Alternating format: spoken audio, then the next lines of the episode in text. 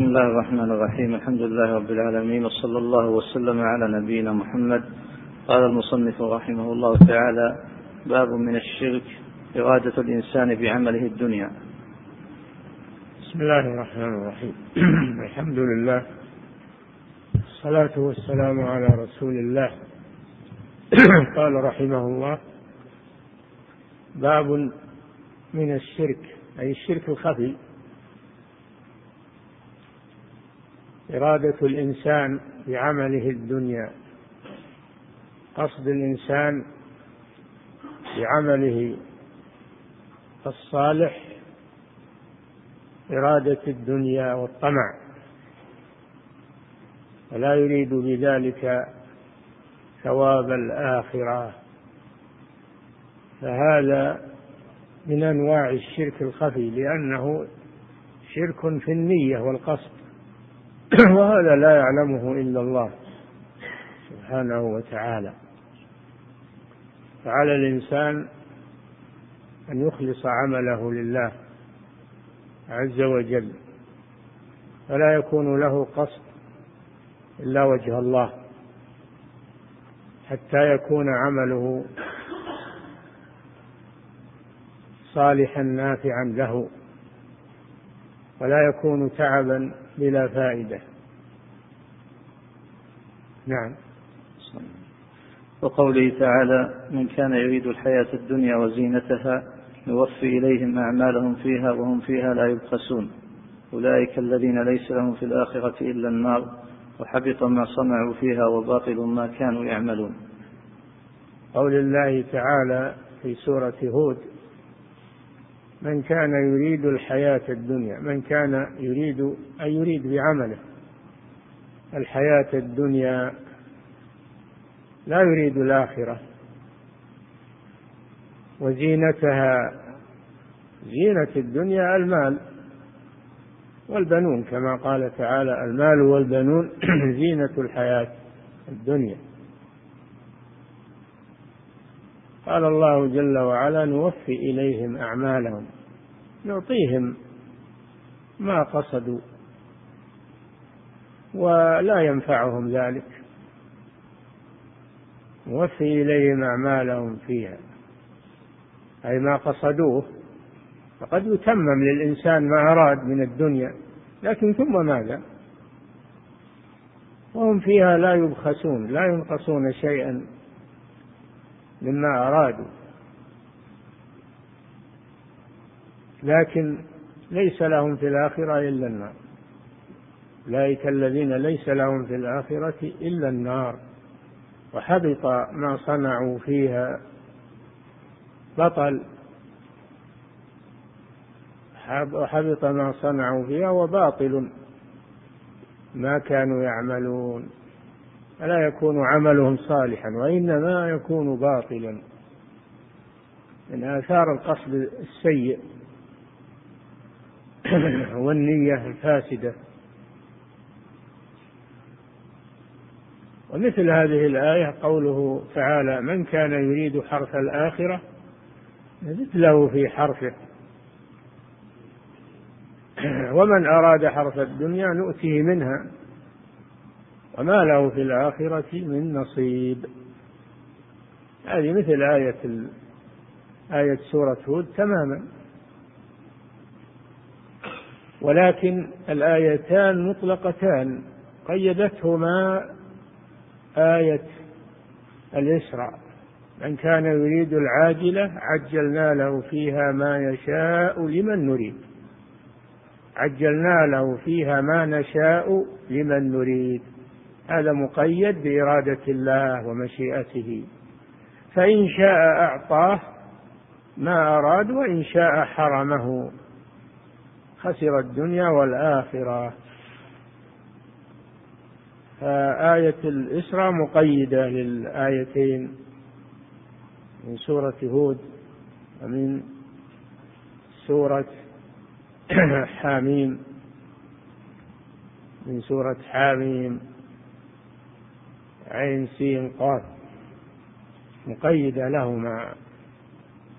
نعم.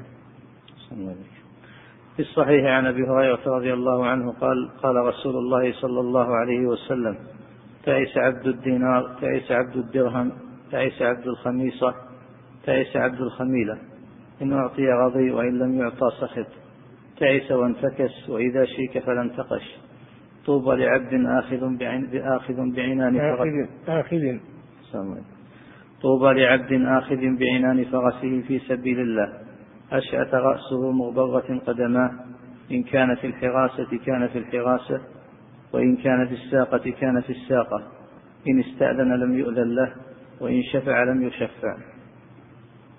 نعم، هذا الحديث في الصحيح في صحيح البخاري، فيه هذا نقيض ما في الآيتين، هذا مخلص لله عز وجل، يريد وجه الله بالجهاد في سبيل الله، لا يريد طمع الدنيا، لا يريد الظهور، لا يريد الرفاهية والتزين، إنما يريد الآخرة خالصة لوجه الله عز وجل.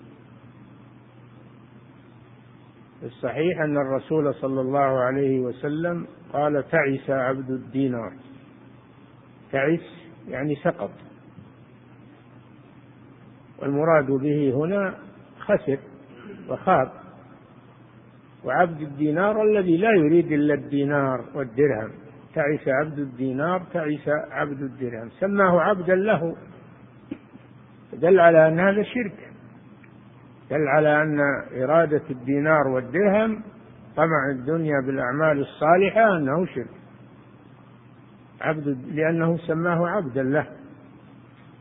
تعس عبد عبد الخميصة، والخميصة نوع من الكساء الذي يلبس وفيه جمال مظهر، تعيس عبد الخميلة أيضا نوع من اللباس له خمل مزركش، يريد المظاهر. تعيس عبد الدينار، تعيس عبد الخميصة، تعيس عبد الخميلة، تعيس وانتكس، تعيس كرر عليه الدعاء، هذا دعاء من الرسول صلى الله عليه وسلم عليه بالهلاك، تعيس وانتكس أمره، ويريد شيء ولم يحصل له، وإذا شيك فلا انتقش، إذا أصابته شوكة لم يستطع أخذها بالمنقاش، لأنه يصاب بالعجز، يصاب بالعجز والعياذ بالله، نظرا لسوء نيته. تعس وانتكس وإذا شيك فلا انتقش، دعا عليه الرسول صلى الله عليه وسلم بالعجز والخمول، هذه عقوبة عاجلة. ثم بين صلى الله عليه وسلم المخلص لله عز وجل ومظاهر الإخلاص لله عز وجل. طوبى لعبد آخذ بعنان فرسه في سبيل الله، يجاهد في سبيل الله ويعد الفرس لا للمباهاة والمفاخرة وجمع الدراهم والجوائز عليها، إنما يريد بها أن تكون للجهاد في سبيل الله، آخذ بعنان فرسه في سبيل الله، مستعد للجهاد في سبيل الله، آخذ بعنان فرسه في سبيل الله، لا في طمع الدنيا، وإنما هو في سبيل الله وفي ولوجه الله سبحانه وتعالى، والجهاد الذي هو أشرف الأعمال في سبيل الله. أشعث رأسه، أشعث رأسه مغبرة قدماه، ما يترفه في هذه الدنيا ويتزين، مشغول بالعبادة والطاعة والجهاد في سبيل الله، فيه شعث، ما يتفرى أنه يكد رأسه ويرجله ويزينه، مشغول في سبيل الله عز وجل. مغبرة قدماه من الجهاد في سبيل الله، ما غفى نفسه في هذه الدنيا وإنما يطلب الآخرة. إن كان في الساقة كان في الساقة، وإن كان في الحراسة كان في الحراسة. همه أن ينفع المسلمين ولا همه الظهور، سواء كان في المقدمة مقدمة الجيش قريب من القائد، أو كان في المؤخرة يحرس يحرس الجيش ويتفقد الجيش. فهمه أن ينفع المسلمين ويدافع عنهم.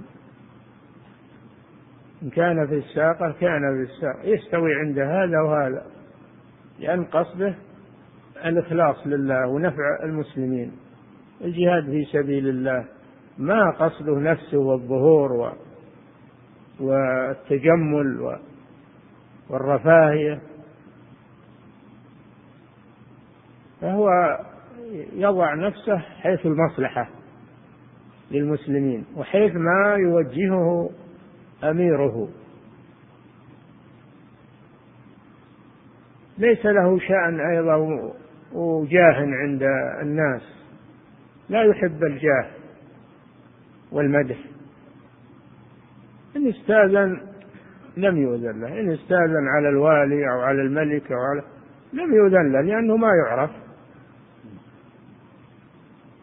وإن شفع توسط لأحد عند عند ذوي السلطان، توسط لأحد لم تقبل شفاعته، لأنه غير معروف وهو لا يريد هذا، ما يريد أن يعرف. وطوبة هي شجرة، هي الجنة، هي الجنة أو شجرة في الجنة. فهذا مثال للمخلص في عمله، وهذه علامات الإخلاص واضحة، علامات الإخلاص في عمله واضحة، إنه ما يحب الظهور ولا يحب المال، الحب الذي يغريه. أو نعم كلنا نحب المال لكن في حدود، أما أن يستغرق في حب المال ويرضى، إن أعطي رضي وإن لم يعطى سخط.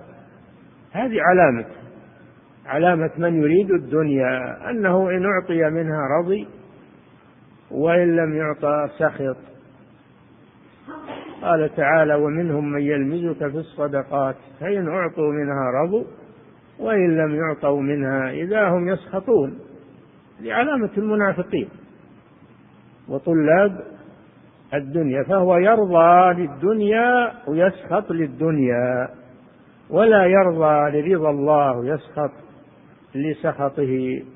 هذه علامات من يريد الدنيا، وهذه علامات من يريد الآخرة. فالواجب على المسلم أن يخلص أعماله وأقواله ومقاصده.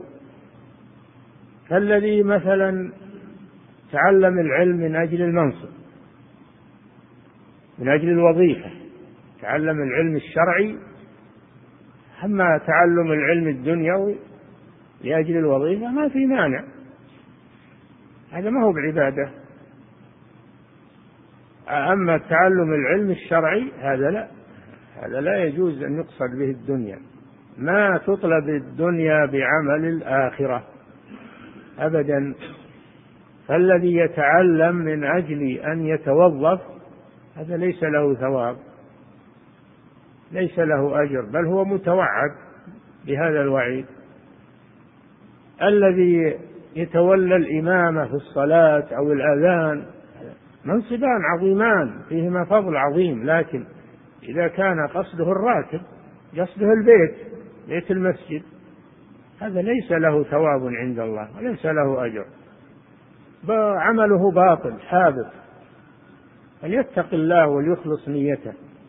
أما إذا جعل الدنيا جعلها مطية للآخرة وجعلها للاستعانة بها على الآخرة، فيأخذ ما يعطى، لا يقصد المال وإنما يقصد أن يستعين به على العبادة، هذا لا بأس. ما نقول ما يأخذ الدنيا، ما يأخذ الراتب، ما يأخذ الو... لا، يأخذها لكن الكلام على القصد، هل هو يقصدها ولا يقصد العبادة ويريد الدنيا للاستعانة بها على الآخرة؟ هذا شيء وهذاك شيء، والإنسان يعرف نيته يعرف مقصده، ولا أحد يطلع عليه إلا الله، الناس ما يطلعون عليك، أنت الذي يجب عليك أن تصفي نيتك وأن تخلص نيتك، ولن يفوتك من الدنيا شيء، ما قدره الله لك سيأتيك، ما يفوتك شيء، لكن تكون مأجورا ومثابا في عملك تربح دنياك وآخرتك. فعلى المسلم أنه ينظر في نفسه ينظر في نفسه وينظر في في قصده ونيته. المدار على النية، هو المدار على ظاهر العمل، والمدار على النية والقصد. الله جل وعلا لا ينظر إلى المظاهر، لا ينظر إلى الصور والأموال، إنما ينظر إلى القلوب وينظر إلى الأعمال. هذا محل نظر الله عز وجل. أما المظاهر فلا تساوي عند الله شيئا. الله جل وعلا قال في المنافقين: وإذا رأيتهم تعجبك أجسامهم وإن يقولوا تسمع لقولهم. عندهم فصاحة، عندهم بلاغة، يحسنون الكلام ويحسنون المظاهر، لكن قلوبهم فاسدة والعياذ بالله، نياتهم باطلة. فالمدار على النيات والمقاصد. نسأل الله عز وجل أن يرزقنا وإياكم الإخلاص لوجهه الكريم. صلى الله وسلم على نبينا محمد على آله وأصحابه أجمعين.